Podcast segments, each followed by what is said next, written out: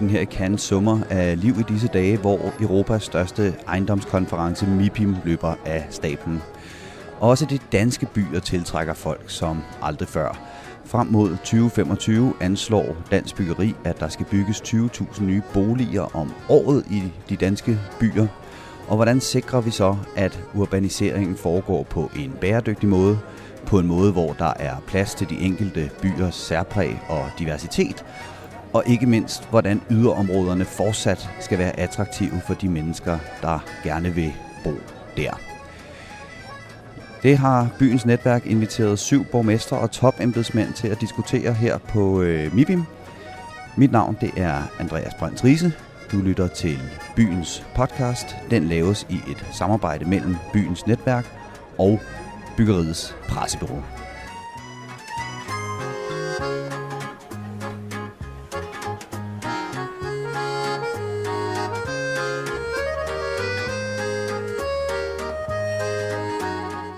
På en café i det centrale Cannes rykkede godt 100 repræsentanter fra den danske byggebranche tæt sammen for at høre paneldebatten til byernes stafet. Temaet var visioner og udfordringer, når mange flere danskere de kommende år forventes at søge mod byerne. Depression startede hos nyvalgt teknik- og miljøborgmester i Københavns Kommune, Nina Hedager Olsen.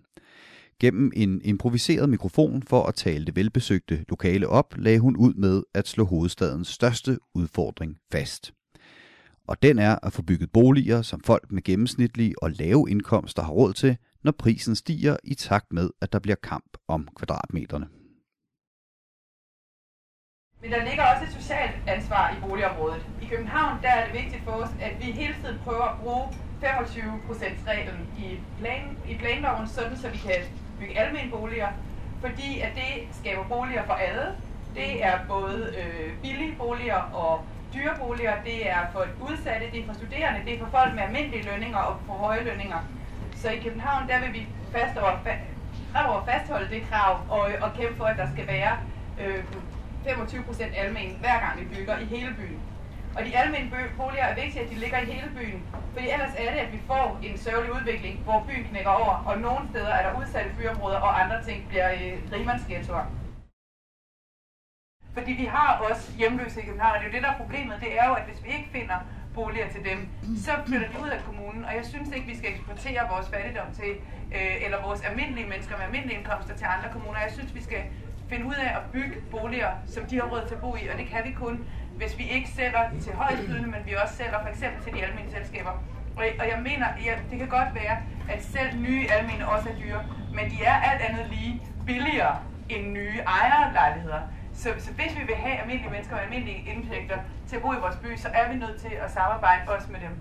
Nina Hedager Olsen gav stafetten videre til borgmester på Frederiksberg, Jørgen Glindhøj.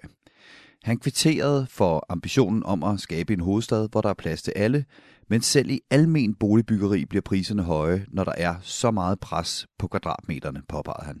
Til gengæld øh, tror jeg, at det, som øh, har været vores udgangspunkt, og som var min tilgang for snart 10 år siden, da jeg startede som borgmester, det var, jeg kunne ikke forstå, at de almindelige boligforeninger ikke snakkede sammen. Det har, nu har vi lavet et boligforum, og det er en fantastisk godt samarbejde, vi har fået der, og vi har fået skitseret de udfordringer, som vi har på Frederiksberg i de mange forskellige afdelinger. Og det går enkelt, meget enkelt på, og sådan lidt halvsocialistisk, de brede skuldre skal bære. Ikke? De, de, de brede skuldre skal, de, de stærke foreninger skal hjælpe de lidt mere svage foreninger, og samlet set skal vi få en diversitet også i, i det almindelige, øh, i, i de øh, almindelige boliger, så, som gør, at vi har en, en, en bredde fra familie til enlige, til øh, øh pensionister, til øh, også kontanthjælpsmodtagere, som vi selvfølgelig også har. Jørgen Glendhøj han fremhævede metrobyggeriet og et tæt samarbejde med uddannelsesinstitutionerne som nøgleelementer i byudviklingen på Frederiksberg. Han gav derefter stafetten videre til kommunaldirektør i Universitetsbyen Roskilde, Henrik Kolind. Henrik Kolin understregede, at det kan være svært at få de studerende og underviserne på RUK til at bosætte sig i Roskilde, når toget kører til København på under en halv time. Alligevel så fremhævede han området omkring universitetet 3 kroner som en succes, hvor man ved at tænke i store parceller har skabt et attraktivt område for børnefamilier i den kreative klasse. Men han sendte en lille venlig reminder til byggebranchen, hvis den succes skal gentages. Et område, hvor vi egentlig prøver at tænke, det kunne godt blive det nye til kroner. Så nu er det også lidt en pointe til investorerne, og det var godt, nu ringer klokken. Øh, og det er Viby nede i den sydlige del af kommunen. Det er faktisk også en stationsby. Der er øh, med tog til Roskilde 8 km. Øh, og der synes jeg sådan set en lille hip til jer fra, fra branchen, at I tænker meget kortsigtet øh, øh, og ikke særlig perspektivrigt, fordi det har faktisk været svært for os at få gang i det område. Nu er det kommet i gang, men vi er jo sådan set også lidt bange for det, at vi ender lidt i det samme. Altså, hvordan får vi skabt de der diversitet i ejerformerne, i arkitekturen, og får skabt en gode veje i by? Fordi jeg synes sådan set, der er flere eksempler på ny udvikling, hvor det ligner noget, som jeg ikke selv har lyst til at bo i, end på det modsatte. Og det synes jeg sådan set falder lidt tilbage på os, der er her i lokalet. Det satte gang i en livlig debat i salen, hvor en tilhører gerne ville høre, om ikke også kommunerne har et ansvar. Tænker både byudviklere og borgere simpelthen for konformt, når det kommer til udvikling af nye boligområder. Til det svarede Henrik Kolind. Jeg tror, det er et fælles ansvar. Og jeg synes meget af det, vi, øh, nu ikke for at skyde på København, men meget af det, vi ser i København nu, det tror jeg simpelthen, uh, undskyld at sige, det bliver en historisk fejltagelse. Vi kommer til at fortryde som nation. Jeg synes, det går alt, alt for hurtigt.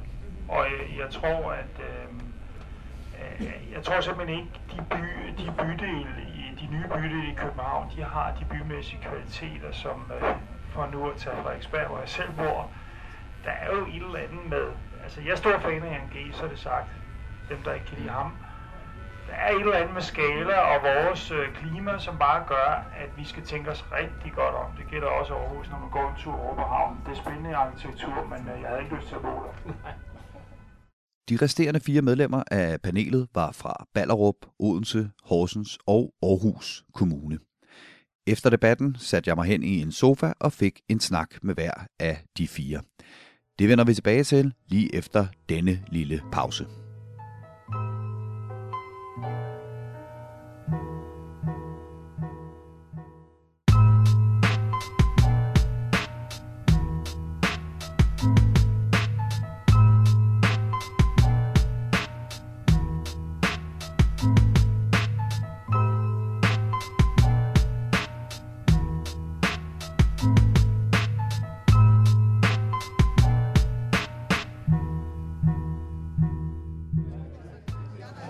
Så kan jeg byde øh, velkommen til øh, næste mand i podcast-sofaen her, og det er dig, Bente Lykke Sørensen, og du er byudviklingschef i, øh, i Aarhus Kommune.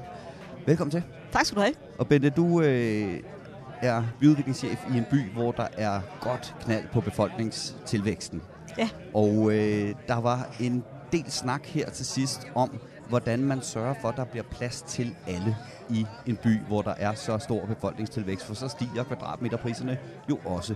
Og øh, du nævnte blandt andet, at I, I har oplevet at få flere unge hjemløse. Så hvad er det for nogle tanker, I gør jer for at skabe en by, hvor der er plads til alle de borgere, der gerne vil være der? Altså Aarhus Byråd har en vision om, at øh, Aarhus skal være byen for alle. Så det vil sige, at vi skal sørge for, at der er plads også til de hjemløse, men også til øh, børnefamilier, der for eksempel i de her år rigtig meget vil gerne vil bo i, i Aarhus Midtby. Øh, og det gør vi ved, at vi, øh, vi bygger boliger, som man kan vælge, om man vil have en ejerbolig, eller en lejerbolig, eller en almen bolig. Så vi bygger rent faktisk øh, op til 25 procent almene boliger, for eksempel på, øh, på Aarhus Ø, altså på hele havnefronten. Men så du nævner i øh, paneldebatten også, at det faktisk kan være svært at få råd til at bo i en nybygget almen boligbyggeri, hvis det er, man ikke har så mange penge. Ja, jamen det er jo en af de, man kan sige, en af de helt svære problemer i de her år, det er, at en, øh, en almen nybygget bolig er ikke billig. Den er billigere, altså selvfølgelig end en privat bolig, men den er ikke billig i forhold til folk, som er øh, på kontanthjælp. Så derfor leder vi lidt efter det værktøj, der kunne øh, være med til at, at løse problemet om at skaffe øh, billige boliger, endnu billigere boliger til dem, der har behov for det. Og det øh, kunne jeg høre i panelet op der også, at det er der ikke rigtig nogen, der har det helt rigtige bud på endnu. Ikke endnu, nej. Altså, men man kan jo sige, at nu har vi alle sammen identificeret, det er det, der er vores problem. Så må det ikke, at øh, vi ved fælles hjælp kunne, kunne finde en, en løsning på det her. Og Flere af jer nævnte, at der er lagt en rigtig øh, visionær strategi for byudvikling, men flere af jer nævner også, at en af udfordringerne er at få borgerne med på det her. Og det her, hvor at der måske er nogle demokratiske lamper, der blinker lidt. Ikke? Øh, hvordan kan det være, at man har en byudvikling, som øh, ikke nødvendigvis, at, at, at borgerne er, øh, er inddraget i? Jeg ser det på den måde, at øh, borgerne hver fjerde år giver byrådet øh, legitimitet i forhold til at træffe de store beslutninger om byens retning. Og øh, Aarhus Byråd har sat nogle meget klare og præcise retninger for, hvad vi gerne vil med vores by. Så derfor så tænker jeg, at øh, vi får afprøvet hver fjerde år, om øh, for eksempel en fortætningsdagsorden inde i Aarhus Midtby er det rigtige. Øh, men når det kommer til stykket, så må man sige, at mange af de her diskussioner opstår jo hvor byfortætning pludselig betyder, at man får et byggeri, et højt byggeri måske, ved siden af ens egen bolig. Så jeg har det egentlig sådan, at jeg synes, man skal adskille nogle af de her øh, diskussioner til at sige, når vi taler om de store linjer, om de store visioner for byen, så oplever jeg egentlig, at man er enig, når vi har borgerinddragelse, men også når man øh, stemmer ved valgene. Og du nævner, øh, debatten gik på parcelhuse. At det tror man ikke på i Aarhus. Der ved I noget andet. Gider du uddybe det lidt? Hvad er det med parcelhuse, som I ikke gider i Aarhus? Jamen altså man kan sige, at øh, i de øh, undersøgelser, vi har lavet, der viser det sig, at øh, unge børnefamilier, de vil gerne have deres egen bolig. Øh, og de vil gerne have en bolig, hvor der er et stykke øh, jord til, hvor man kan stille en barnevogn og en Weber-grill, og så herefter adgang til noget grønt. Så efterspørgselen går efter nogle, øh, nogle mindre øh, grundstørrelser. Og derfor øh, prøver vi i øjeblikket øh, den her townhouse-model i Lisbjerg, hvor vi netop sørger for, at man kan bo, øh, sådan man har øh, sit eget hus, tæt på en letbane, og man har også tæt på øh, en, en supercykelsti. Men altså god kollektiv øh, trafikbetjening i forhold til, øh, til sådan en bolig. Og et sidste spørgsmål, Bente. Øh, I, øh, var i, i, I panelet sad også Horsens, som er et oplandskommune til, øh, til Aarhus. Hvad skal vi gøre for, at alle danske byer ikke bare bliver det samme? For det lyder meget som om, det er det samme, I ved, det er det samme udfordringer, I står overfor. Hvad gør vi for, at Aarhus adskiller sig for eksempel fra, øh, som, fra en by som Horsens? Jamen, jeg tror, vi adskiller os, øh, og det gør vi, fordi at vi har nogle forskellige produkter. Når der er den store søgning til øh, Aarhus Midtby, både for, øh, for boliger og for erhverv og for uddannelse, så er det jo fordi, at Aarhus Midtby har en, en storby-vibe, som er efterspurgt af medarbejdere, virksomheder og folk, der gerne vil bo der. Og den arbejder vi jo fuldstændig bevidst med at udvikle, sådan at det produkt, vi har, det er, hvis man synes, at Meatpacking District i, i, i New York er spændende, så vil vi gerne prøve at vise en, en tur rundt ned i Sydhavnskvarteret i Aarhus. Ikke? Så vi prøver på at skabe noget andet end, end Horsens og de andre andre byer gør. Bente, jeg kommer til at holde dig op på uh, tilbuddet om et uh, tur rundt i Meatpacker-kvarteret i Aarhus. Du skal i hvert fald ja. have tusind tak, fordi du har lyst til at være med. Selv tak. Ja, og så kan jeg byde velkommen til øh, næste gæst her i podcastsofaen, og det er Anne Velling, direktør for By- og Kulturforvaltningen i Odense Kommune. Velkommen til, Anne. Tak for det. Anne, du nævnte i dit oplæg, at øh, for 10 år siden, der stod I i Odense på en brændende platform, og I har brugt en sådan øh, meget fokuseret strategiudvikling af byrummet til at komme ud af den. Vil du prøve at uddybe, hvad mente du med det? Ja, vi øh, var klar over der for 10 år siden, at vi var nødt til at gøre noget særligt for at få Odense til at rykke sig positivt frem. Øh, forskningen viser inden for byudvikling, at hvis du er en mellemstor by, så skal du kæmpe for øh, at få vækst og fremgang. Øh, hvis du er en stor by i forvejen, så kommer det mere eller mindre af sig selv, fordi du har så mange muskler, som du har. Og hvis du er en lille by, så deler du skæbne med mange andre små byer, som faktisk øh, er for nedadgående. Men ligger du i det der mellemleje, som Odense gør, så har du en mulighed for at påvirke det selv. Og det var det, vores byråd indså for 10 år siden, øh, og derfor kastede de sig ind i kampen i forhold til at få udviklet Odense. Ja, og fik lukket den mest trafikerede gade gennem byen og, og alle de her ting. Når jeg besøger Odense, så går jeg altid ned i skibhuskvarteret, fordi det er skævt, fordi det er hyggeligt, øh, fordi der er, øh, der er sådan lidt en, øh, ja, en rå stemning. Hvordan sørger vi for, så når vi laver de her byudviklingsprojekter, at det hele ikke bliver for homogent, at der er plads til det skæve? Jamen det er jeg meget enig med dig i, det er utrolig vigtigt. Øh, og derfor så arbejder vi meget med, med forskellige bydelsidentiteter også. Vi har øh, faktisk her i 2017, der har vi i min forvaltning været ude og besøge 13 bydele, øh, hvor vi har inviteret de lokale, både borgere, foreninger osv. til en snak om, hvad er det, der de synes, der gør deres område til noget særligt. Vi øh, arbejder også med, med byfornyelsesprojekter i områder. Vi har for eksempel udnyttet øh, eller udviklet Østerbro øh, som et, et lidt skævt område, også som når nu du nævner Skibhuskvarteret, sådan øh, lidt i den samme øh, afdeling måske med gamle industribygninger osv., som man får omdannet til noget nyt.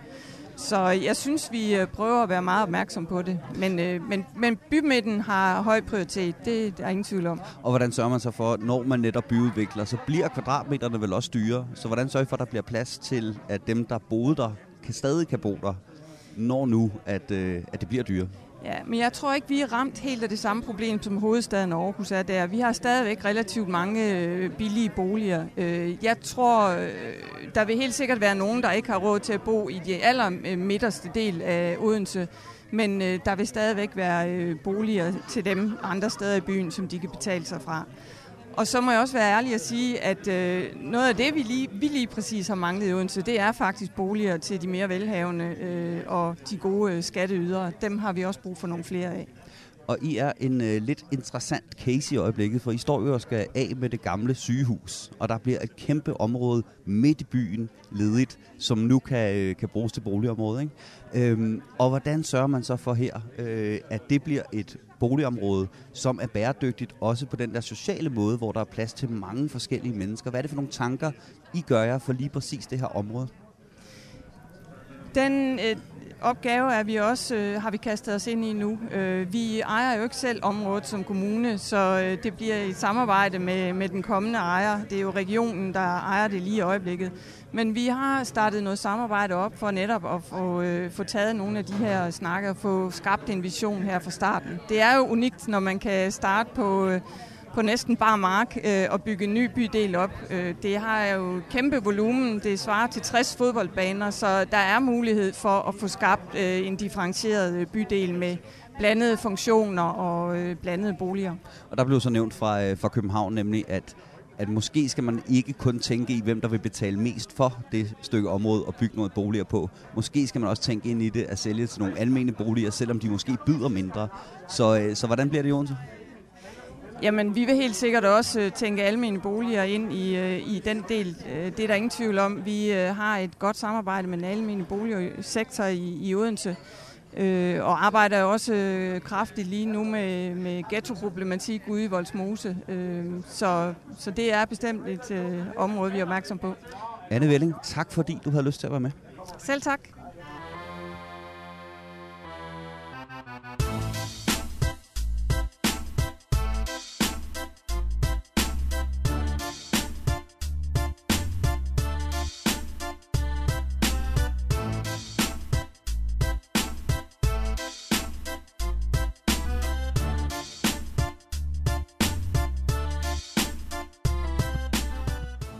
Ja, så kan jeg byde velkommen til næste mand, og det er Lars Algren, planchef i Ballerup Kommune.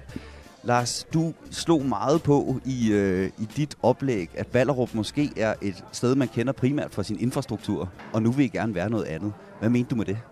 Jeg vil sige, altså, det er ikke fordi, vi gerne vil være noget andet, men, øh, men måske er det lidt, boligkvaliteterne i Ballerup lidt underbelyst i folks bevidsthed i almindelighed. Øh, vi er mest kendt for øh, noget, man kører i transit, ligesom Tyskland. Men Tyskland er meget andet end motorvej, så er Ballerup Kommune det også. Og er det i den her forbindelse et, øh, en fordel eller en udfordring for jer at være så tæt på København? Jamen altså, det er jo sådan set... Øh, en, det, det er både og. Man kan sige, at øh, en, der er en arbejdsdeling i hovedstadsregionen, og i den sammenhæng, der tager Ballerup Kommune slevet med at give god plads til, til øh, erhvervslivet. Øh, det, øh, der følger noget med der i forhold til at kæmpe for en god infrastruktur, øh, og de øh, udfordringer, der kommer af, af, af meget trafik.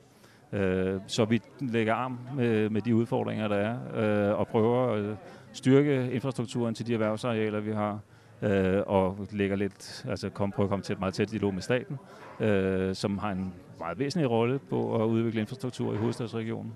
Øh, og så prøver vi at fredegøre det andre steder, hvor det kan lade sig gøre, og hele nogle byer, øh, som øh, er blevet skåret i stykker af, af, øh, af meget infrastruktur. Og det lyder på jer alle sammen, som om I i bund og grund gerne vil meget det samme med jeres byer. I vil gerne have plads til, at der alle skal kunne bo der, ligegyldig øh, indtægt, social status. Øh, I vil rigtig gerne have gang i noget lokalt kulturliv og en langsigtet vision for, øh, for, for byudviklingen øh, i, i jeres by.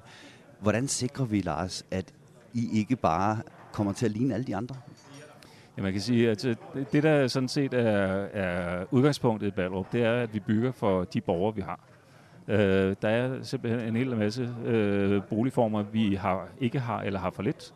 Øh, så ved at bygge nogle øh, gode lejligheder tæt omkring øh, bymidterne og stationen, så kan vi få lavet en cirkulation, så de ældre ude i parcelhusene kan komme ind, blive i lokalområdet, og så kan der blive plads til, til nye børnefamilier ude i parcelhuskvartererne. Og de skal være velkomne også inden fra København i den sammenhæng. Og øh, fra Roskilde oppe i, øh, i panelet, der blev der jo øh, skudt lidt på, på byggebranchen, som, øh, som han mente tænkede, tænkte lidt kortsigtet omkring nogle af de her ting. Øh, hvad, hvad savner du fra branchen i den her øh, i sammenhæng, og hvad gør I ligesom selv for at øh, skabe nogle rammer, der gør, at, øh, at byggebranchen bliver en, en medspiller i den her udvikling? Jamen, altså, man kan sige, at vi bruger de virkemidler, vi har i, øh, i planværktøjet. Øh, men altså, først og fremmest vil jeg sådan set nok lige, lige nuancere den lidt, fordi at jeg oplever faktisk, at øh, vi har nogle investorer, øh, og det er typisk dem med det langsigtede perspektiv, som har en meget, meget stor ansvarlighed omkring det, de gør. De ved godt, at det, de skal lave, det skal være i kvalitet også om 25, 30, 50 år. Øh, mange af dem kommer med nogle DGNB-certificeringer, der gør, at de ligesom har fået det kvalitetsstempel, også hvis de skal til at handle dele eller hele porteføljen. Så, så, så i udgangspunktet, så er der altså nogen derude, som, som tænker sig rigtig, rigtig godt om at, at, at gøre et kæmpe stort forarbejde. Og så er der selvfølgelig også nogen, der skal, der skal, sådan, skal holdes i snor, hvor man sådan skal forvente øh, at, øh, at, at, at få lidt modstand fra kommunen. Øh, noget af det, vi gør, øh, faktisk ret konsekvent, det er, at vi så laver vores egne økonomiske kalkyler på at sige, at hvis det er, at det her skal være økonomisk bæredygtigt, det her projekt, øh, hvor er det så, smertegrænsen ligger henne? Øh, så, så vi holder sådan, om man så vil sige, grådigheden lidt i ave, øh, og har en diskussion også omkring de der økonomiske perspektiver. Øh, Ja. Lars Halgren, vi har ikke tid til mere desværre, men øh, du skal have rigtig mange tak, fordi du havde lyst til at øh, kigge herover i sofaen til mig, og, øh, og rigtig god fortsat øh, konference herude. Ja, tak skal du have. Ja, og så har jeg fået selskab herover i øh, sofaen af Jesper Gemmer, og du er by- og havneudviklingschef i Horsens Kommune. Velkommen til, Jesper. Tak. Jesper, man ser i øh, disse år en urbanisering, der kører på to planer. Der er dem, der flytter øh, fra region til region, gerne til de helt store byer, og så ser man især i de jyske kommuner, at der er en større og større del af kommunens indbyggere, der gerne vil ind og bo i selve byen. Og det ser man også i, øh, i Horsens. Hvordan oplever I det øh, pres på, at folk gerne vil fra yderområderne og ind i øh, selve Horsens by? Ja, først vil jeg sige, det er jo sådan set egentlig et af byudviklingens store paradoxer, vi har med at gøre her. Fordi øh, overordnet set, så forstærker vi sådan set attraktiviteten ved vores midtby, og i det her tilfælde Horsens, i forhold til omegnsbyerne. Øh, så er vi begunstiget af en beliggenhed i forhold til en stor regional by, der hedder Aarhus, der gør, at vi har nogle øh, ydre små landsbyer, som øh, faktisk er de mest, eller hastigst voksende landsbyer i Danmark, PT.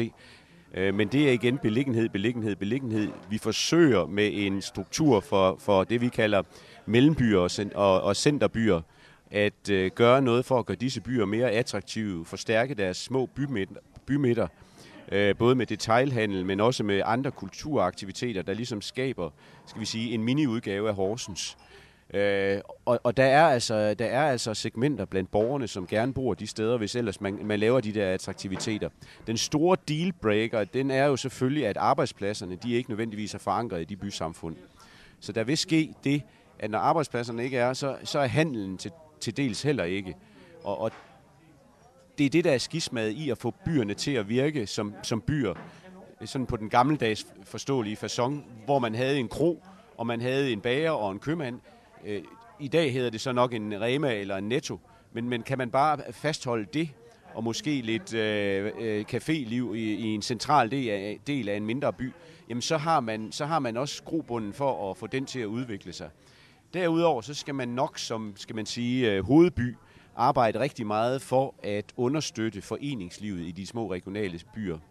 Øh, og igen her har man med øh, nogle, nogle mulighed, eller har man mulighed for at gøre noget, som differentierer det at bo de steder i forhold til hovedbyen på en måde, så det appellerer til nogle mennesker og borgere. Det har vi arbejdet meget, meget målrettet med i Horsens, øh, og har lige udlagt en ny, eller fået vedtaget en ny øh, kommuneplan, der egentlig understøtter, hvordan vi gør i vores tilfælde Brastrup og Østbirk og hvad de ellers hedder byerne. Brastrup er jo et gammelt kommuneby og har mm. sin egen selvforståelse og følte sig jo nok lige efter kommunesammenlægningen meget kørt over, fordi alt foregik lige inde omkring Horsens. De ansatte faktisk også sådan en som jeg, der havde titel af by- og havneudviklingschef, og det var i hvert fald ikke Horsen, eller undskyld, Brastrup, man skulle udvikle. Øh, hvilket jeg også kom til at sige, da jeg var ude og holde foredrag for Rotary. Øh, så var der en, der sagde nede for bagerst, øh, hvad hedder det, stolerække, ja, det har vi sgu ikke i tvivl om, og han sagde sgu. Men, men det har vi så prøvet at vende om nu til, og at vi også øh, helt overordnet set har lavet udviklingsplaner for de her byer og øh, inddrager lokalråd og andet i de der processer. Øh, og jeg vil sige, de er sådan set næsten mere frugtbare, de processer, rent borgermæssigt, end, end, end hovedbysprocesserne, hvor vi har lidt svært ved at finde ud af, hvad det er for nogle borgere i de respektive steder, vi skal tage fat i. Herude får, får, får vi forankret nogle ting. Det næste skridt, det er, jo, det, det er jo noget, der skal være båret af kommunale midler, det her, fordi vi er nok ikke så optimistiske, at vi tror, at vi får investormidler ud i de her øh, mini, minisamfund. Så er det i hvert fald meget lokale investorer. Og dem er der også nogle af, der har præference for de små byer. Men, men som udgangspunkt, så, så kræver det noget kommunal, øh, ikke kun velvilje, men også øh, proaktiv adfærd at få det der til at, at, at være øh, skal vi sige, levedygtige byer på sigt, fordi ellers så udpiner du dem simpelthen bare fra dag et. Og øh, I har oplevet en befolkningstilvækst fra 10 til 17 på, øh, på næsten 5.500 øh, mennesker. I har, øh, ligesom mange andre steder, gået i gang med det, man kalder afindustrialiseringen, hvor især fængslet over selvfølgelig er, ja. er det bedste eksempel, ja. at man tager et gammelt fængsel og gør det til noget kulturelt ja. øh, i stedet for. Ja. Hvordan vil I sikre, at den her befolkningstilvækst den, øh, den kommer til at foregå på en, øh, en socialt og økonomisk og øh, klimamæssigt bæredygtig måde, hvor I stadigvæk også kommer til at adskille jer lidt fra alle de andre byer? Ja, altså nu den der med at adskille sig og differentiere øh, sig, der, der talte vi i panelet, øh, da, da mikrofonen var slukket lidt om, at, at vi er dybest set ikke ret forskellige i Danmark. Mm, mm. Vi er et meget lille og meget homogen land, øh, og vi har en meget øh, kort afstand til hinanden, der gør, at de, de der store differentierede forskelle mellem bysamfundene er meget svært opnåelige. Man kan sige, at København har lidt metropol, og, og, og så skal man sgu ikke ret meget ud for midtbyen der, så er det også bare almindelig rød grød med fløde, ligesom i, i Jylland, i de større bysamfund. Så, så, så det, der er vigtigt i de der processer, er hele tiden at, øh, at sørge for, at du laver noget, der har kvalitet. Og jeg vil sige, kvalitet, øh, hvordan definerer du så kvalitet, når du laver byudvikling? Øh, og, og, og hvordan får du borgerne inddraget i en forståelse af kvalitet, og hvordan får du skabt Jamen, øh, det kræver politisk vilje, og det kræver øh, øh, en, en politisk forståelse for begrebet mangfoldighed. Og, og jeg har selv været eksponent for det, og, og, og, og, og siger, ja, det er rigtig vigtigt, at vi bygger for de rige svin, men det er også rigtig vigtigt, at vi bygger, bygger for dem, som ikke har ret mange penge på bankbogen. Og øh, det er faktisk meget vigtigt, at de kommer til at bo i nærheden af hinanden. Fordi den der segregering, der sker, eller som er sket nogle steder, hvor man får dem til at bo, og den har vi jo også nogle elementer af, ingen tvivl om det, den er meget vigtig at undgå, fordi det skaber igen ikke liv. Man kan, man kan, man kan være lidt fræk og sige, at nogle af øh, eksemplificeret ved områder omkring Tuborghavn og andet i, i, i København, hvor, hvor man jo ved, at øh, gennemsnitsindkomsten er relativt stor. Der, der sker ikke ret meget om vinteren der, for der bor de i deres huse i Monaco og Sydspanien. Og, og, og det er så sat lidt på spidsen, det ved jeg godt. Men, men det er lidt det. Og det er også det med at blande både boliger og boligformer, og erhverv og andet. Det er det, vi forstår ved mangfoldighed. Vores havneomdannelse eksempelvis har en vision, der hedder, at det skal være byen for alle. Mm. Jeg vil rigtig gerne have gået dybere ind i øh, præcis, hvor svært det her er, ja. og, øh, og hvad I gør for at løse det. Ja. Men du er en meget svær mand at afbryde, så vi er desværre løbet tør for tid. Super. Lars Gemmer, tusind tak. tak, fordi du er med. Tak, det var så lidt.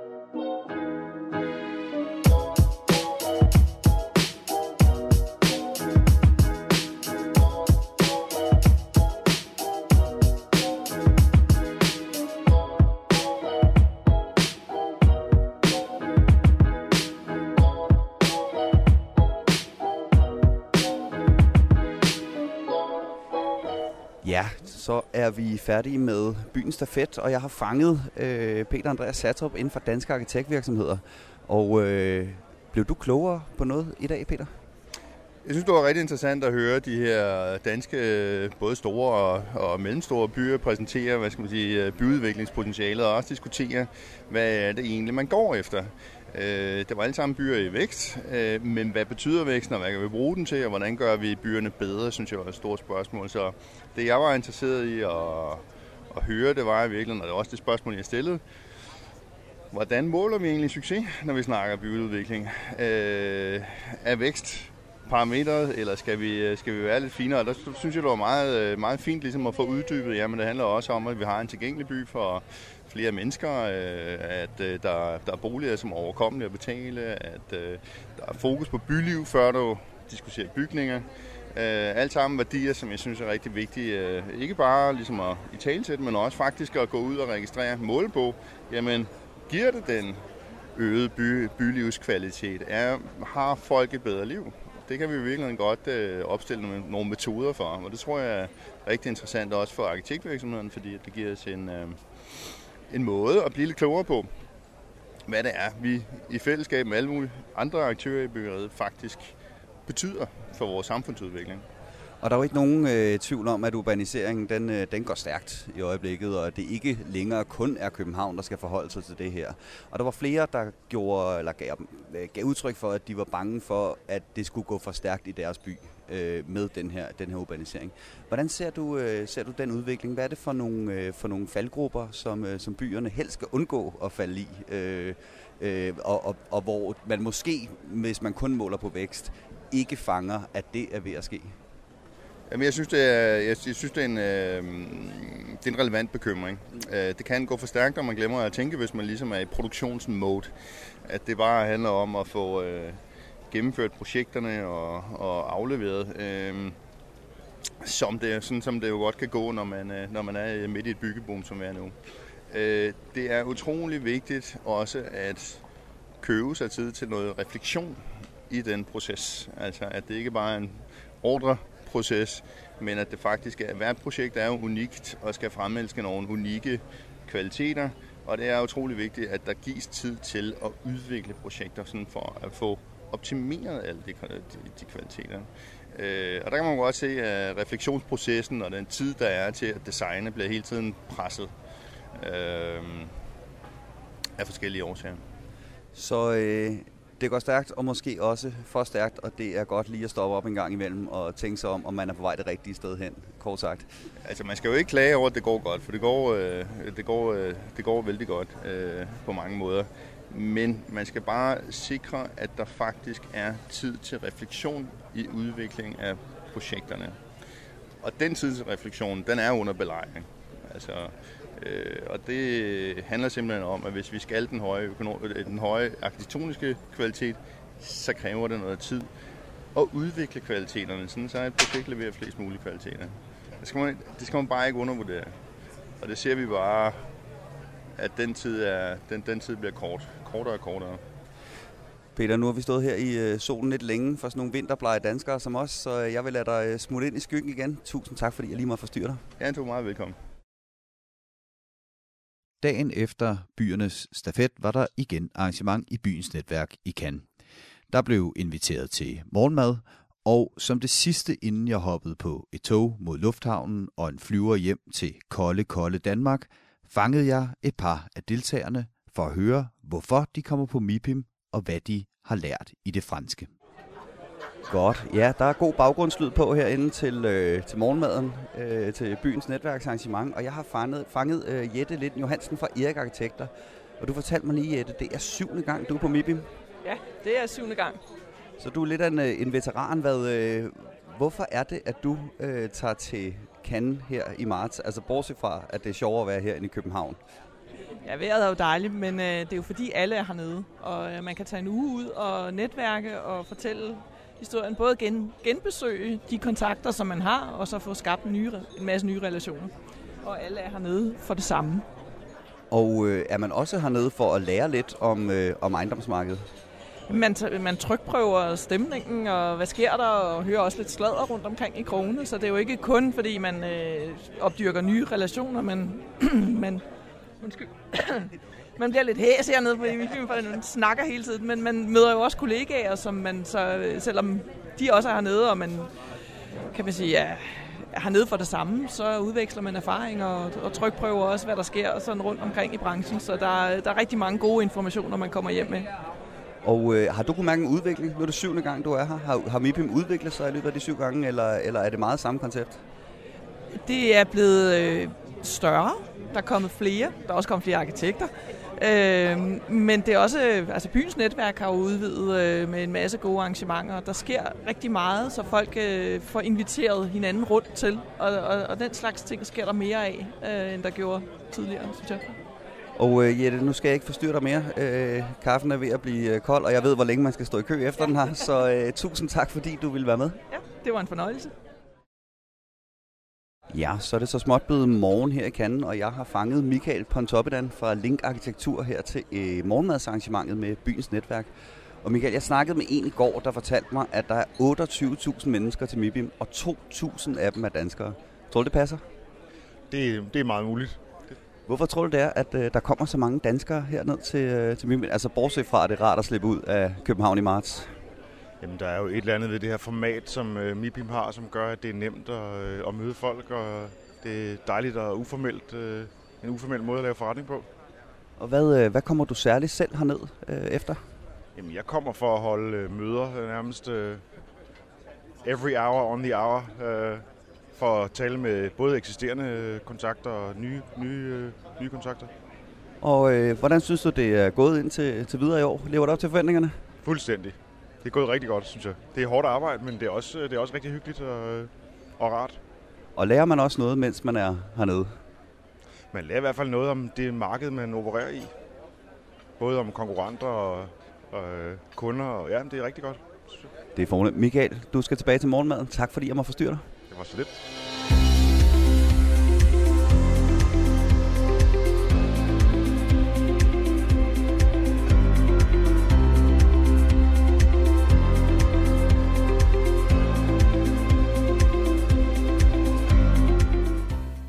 Var alt, hvad vi havde til jer i denne udgave af Byens podcast, der altså var optaget direkte på MIBIM i Cannes. Her blev der diskuteret, hvordan urbaniseringen i Danmark kan foregå på en bæredygtig og ordentlig måde.